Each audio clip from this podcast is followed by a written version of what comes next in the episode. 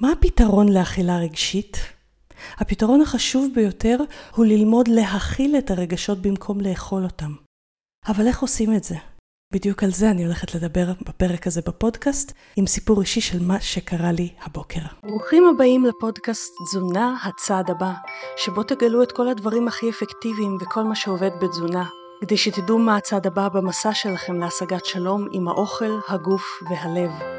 אני רותי פינק, דיאטנית קלינית ומטפלת רגשית, המדריכה שלכם במסע הזה של להחזיר את האוכל להיות פשוט אוכל, ועל הדרך להשיג את השליטה שתמיד הרגשנו שאנחנו יכולים להשיג מולו. אחרי שראיתי כמה השיטות הקונבנציונליות לשינוי תזונתי לא עובדות עבורי ועבור המטופלים שלי, יצאתי למסע לדייק ולשפר את ההישגים של מטופליי, ואת הידע הזה אני חולקת איתכם כאן. אני בעלת קליניקה אונליין שעוזרת לאנשים מכל קצוות הארץ, מרצה ומדריכה דיאטנים ומטפלים, ודיאטנית שחושבת בעיקר מחוץ לקופסה. הדבר החשוב ביותר עבורי הוא לעזור לאנשים לשחרר את עצמם מהכבלים המיותרים באכילה ובחשיבה שלהם, שעוצרים אותם מלהגיע לשינוי שהם באמת מחפשים, וזאת תוך כדי השגת המטרות הבריאותיות והתזונתיות שלכם. ועכשיו לפרק. היי חברים, הפרק היום הולך להיות כנראה יותר אישי מהרגיל, כי אני אספר לכם על מצב שבו הייתי לא במיטבי הבוקר, ומצבים כאלה בעבר היו גורמים לי לאכול רגשית, הרבה מאוד שנים. פרסמתי פוסט על מה שהיה, אני תכף אספר לכם כמובן, וקיבלתי המון המון תגובות שמבקשות ממני לפרט איך בדיוק זה קרה שפעם הייתי אוכלת רגשית מדבר כזה והיום לא. מה בדיוק עשיתי? מה הכלים? מה הטיפים? והחלטתי שאני מקליטה לכם על זה פודקאסט כי זה לא נושא של טיפ אחד, טיפ אחד ישטיח את זה מאוד. אז הנה אנחנו כאן. רבים שבאים אלינו לטיפול בשיטת רותי פינק, מה שהופך להיות ממש בקרוב מרכז פינק, אז רבים שבאים אלינו למרכז פינק, נקרא לזה ככה, סובלים מאכילה רגשית. וכשאני אומרת אכילה רגשית, הכוונה היא לאכול מסיבות שהן לא רב פיזי. אכילה רגשית יכולה להיות אכילה משעמום, כי שעמום הוא רגש, אבל אכילה רגשית יכולה להיות גם להתנחם על ידי אוכל. ואנחנו מעבירים את כל המטופלים שלנו את אותו המסלול, בהתאמה אישית כמובן, של יציאה מהדפוסים האלה לחופש מאכילה רגשית, בצורה בדיוק שאני עשיתי לעצמי היום ואני עושה לעצמי כבר המון זמן, כי פעם הייתי אכלנית רגשית חבל על הזמן. ואני אספר לכם איך עשיתי את זה הבוקר, כדוגמה. אז הבוקר, שום דבר, אתם מכירים את הבקרים האלה ששום דבר לא הולך בהם? שאין לכם חשק לכלום? בדרך כלל אני די נלהבת לקראת ימי ראשון בשבוע, אבל השבוע פשוט לא היה לי שום מוזה. שום דבר לא הלך לי כמו שצריך, רבתי עם הילדים שלי. ובאיזשהו שלב ראיתי רק שחור ומר, מין תחושה כזאת של אוף, אני לא אימא טובה, ומה יש לי כבר uh, לעזור לאחרים, וכן הלאה. וזה מצבי רוח שבאים מדי פעם, הם יותר נפוצים בתדירות אצל אנשים עם קשב וריכוז כמוני, אבל זה לא ייחודי לאנשי קשב וריכוז כמובן, ואני מניחה שכל אחד מכם חווה מתישהו את התחושה הזאת של זה פשוט לא בוקר טוב. הרבה הולכים במצב כזה ואוכלים ממתקים, או שותים המון קפה עם ממתקים כדי להרים לעצמם את מצב הרוח. מה שחשתי בפועל היה פשוט תחושה מאוד חזקה של הצפה. הצפה מכל הרגשות השליליים האלה, הצפה מהמון מחשבות של uh, זה לא הולך לי וזה לא הולך לי ולמה שאני אעשה את זה וזה אני, ואני לא בסדר בזה ואני לא בסדר בזה והצפה הזאת הייתה מאוד מאוד מציפה כמובן. בדיוק במצבים כאלה של הצפה של רגש שעובר סף מסוים או עודף מחשבות שעובר סף מסוים הייתי אוכלת בעבר. כי בואו נודה באמת, האוכל מרגיע את זה, והאוכל היה גם נותן לי תחושה של תמיכה, כאילו, אוקיי, אני אוכל ויהיה לי כוחות להתמודד עם הדבר הזה שדחת עליי. אולי אתם גם מכירים את זה. וחשוב להבין שמה שאני הולכת לספר לכם שעשיתי דורש תרגול.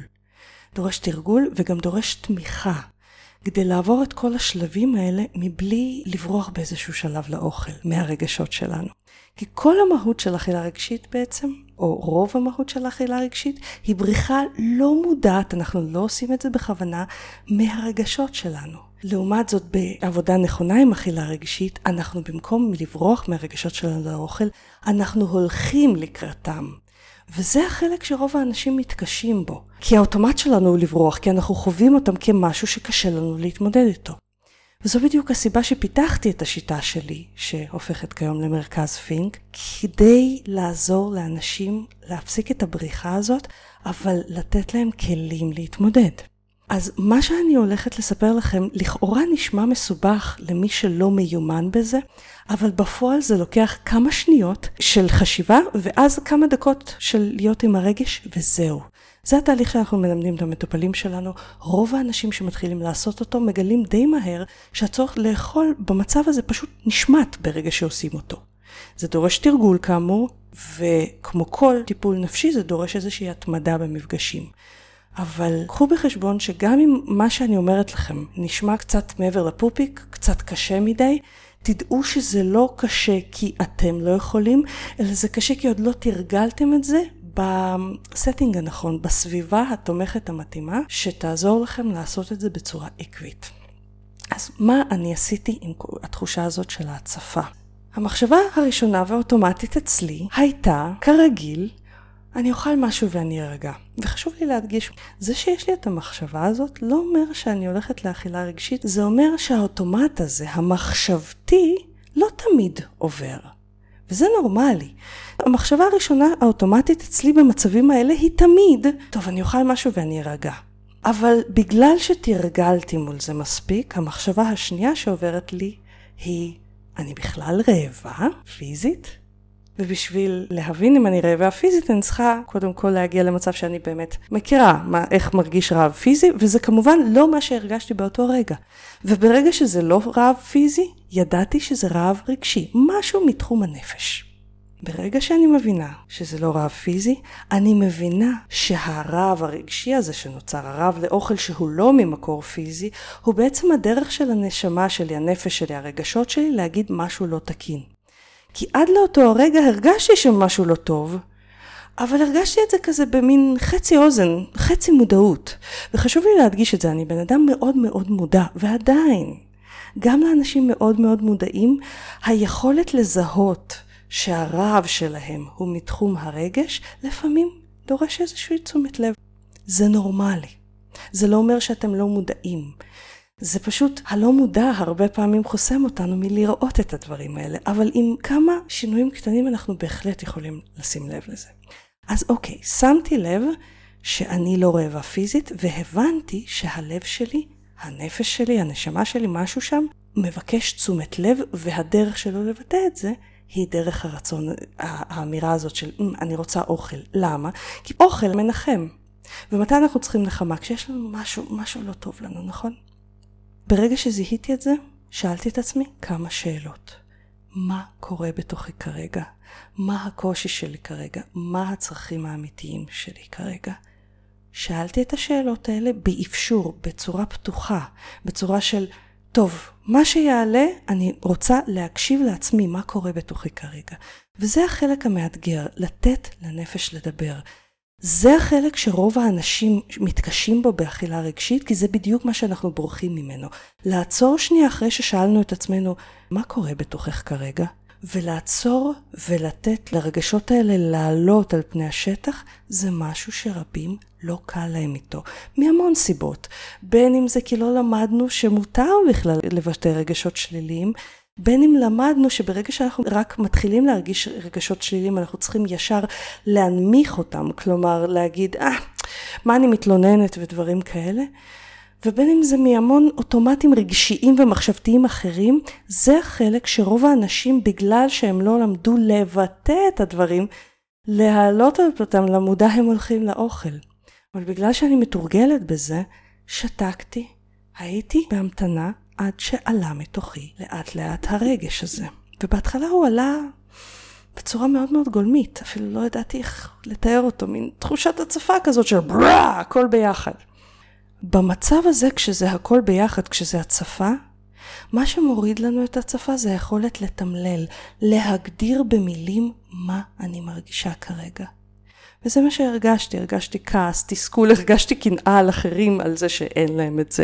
הרגשתי אה, דכדוך, הרגשתי חוסר אונים והמון המון רגשות נוספים שתמללתי. וברגע שאנחנו מתמללים את הרגשות האלה, בתוך הגוש הזה הרגשי שאנחנו חווים, ברגע שאנחנו בכלל עוצרים לתמלל את הרגשות האלה, שמים לב אליהם ולא בורחים לאוכל ומתמללים אותם, משהו כבר מתחיל להשתנות. כי במקום ללכת לאוכל כדי להרגיע, עצם התמלול מתחיל לשים את כל הרגשות האלה באיזושהי פרופורציה. יותר מזה, תמלול מעורר בתוכנו את החלקים הקוגניטיביים שלנו, החלקים החושבים, בזמן שאכילה רגשית זה לא החלקים החושבים, זה החלקים האוטומטיים. עצם התמלול הרבה פעמים זה כבר כל מה שצריך, אבל במקרה הזה זה לא היה מספיק. ואז בשלב הזה נשמתי נשימה עמוקה והזכרתי לעצמי. זה קושי. זה רגש שהוא גל. הרגש הזה הוא חלק ממה שאני, אבל הוא לא כל כולי.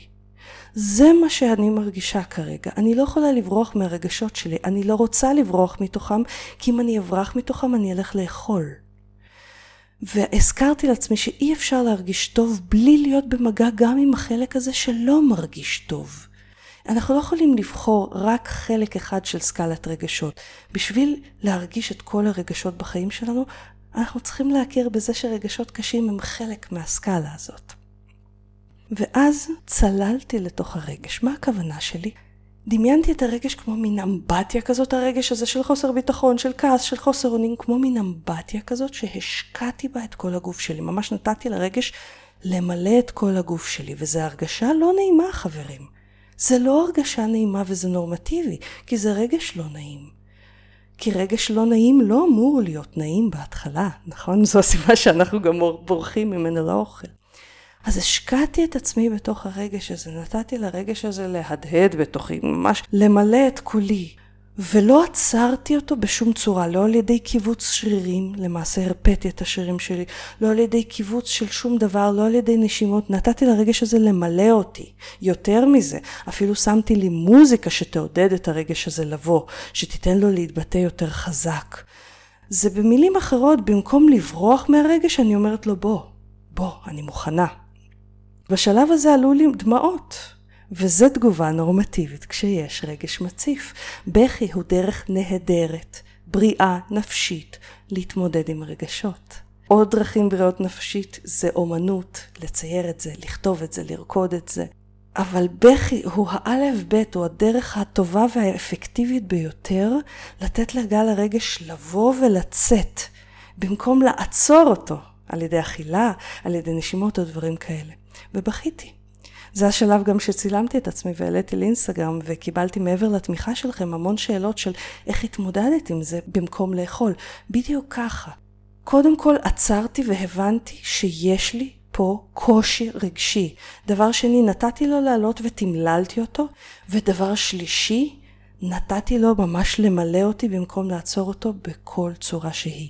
זה כשאני אומרת להיות עם הרגש, זה בדיוק להיות עם הרגש. להיות עם החוסר נעימות הזה שהרגש מעורר בנו, מתוך הבנה שזה זמני. בדרך כלל אצל רוב האנשים זה לוקח עד 20 דקות. מתוך הבנה שכן, גם זה חלק ממני. גם הרגש הכי הכי הזה שאני לא רוצה לחוות, הוא עדיין חלק ממי שאני, וזה בסדר, זה אנושי. מתוך ההבנה שאני לא לבד עם הרגש הזה, כי כל האנושות חולקת איתי את הרגשות האלה, ומתוך ההבנה שאני לא יכולה לבחור להרגיש רק טוב, כי זה יחסום חלק ממני, וזה יחסום את כל המנעד הרגשי. ובזמן הזה ש...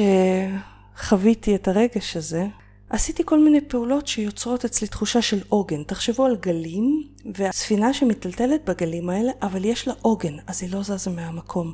העוגן שלי היו קודם כל להזכיר לעצמי, זה זמני, מותר לך. כמו מנטרה, זה זמני, מותר לך, זה זמני, מותר לך. עוד עוגנים שאני משתמשת בהם זה מוזיקה. עוד עוגנים שאני משתמשת בהם זה להתרכז פשוט באיך שהנשימה שלי באה והולכת. כי זה משהו שהוא יציב, כלומר, נשימה משתנה, אבל היא כל הזמן שם, כל עוד אני חיה. יש אנשים שעוזר להם להתנענע קדימה אחורה, במעגלים, להתכסות בשמיכה, לחבק את עצמם, לבקש חיבוק, לצאת להליכה, כל זה זה עוגנים. אז נתתי לעצמי את העוגנים האלה, ותוך כמה דקות הרגש הזה עבר, והתחלף ברגש דווקא חיובי. ופתאום לא רק שנרגעתי, שלא לדבר על זה שכבר לא זכרתי שאני רוצה אוכל, אלא שכל מצב הרוח שלי השתפר.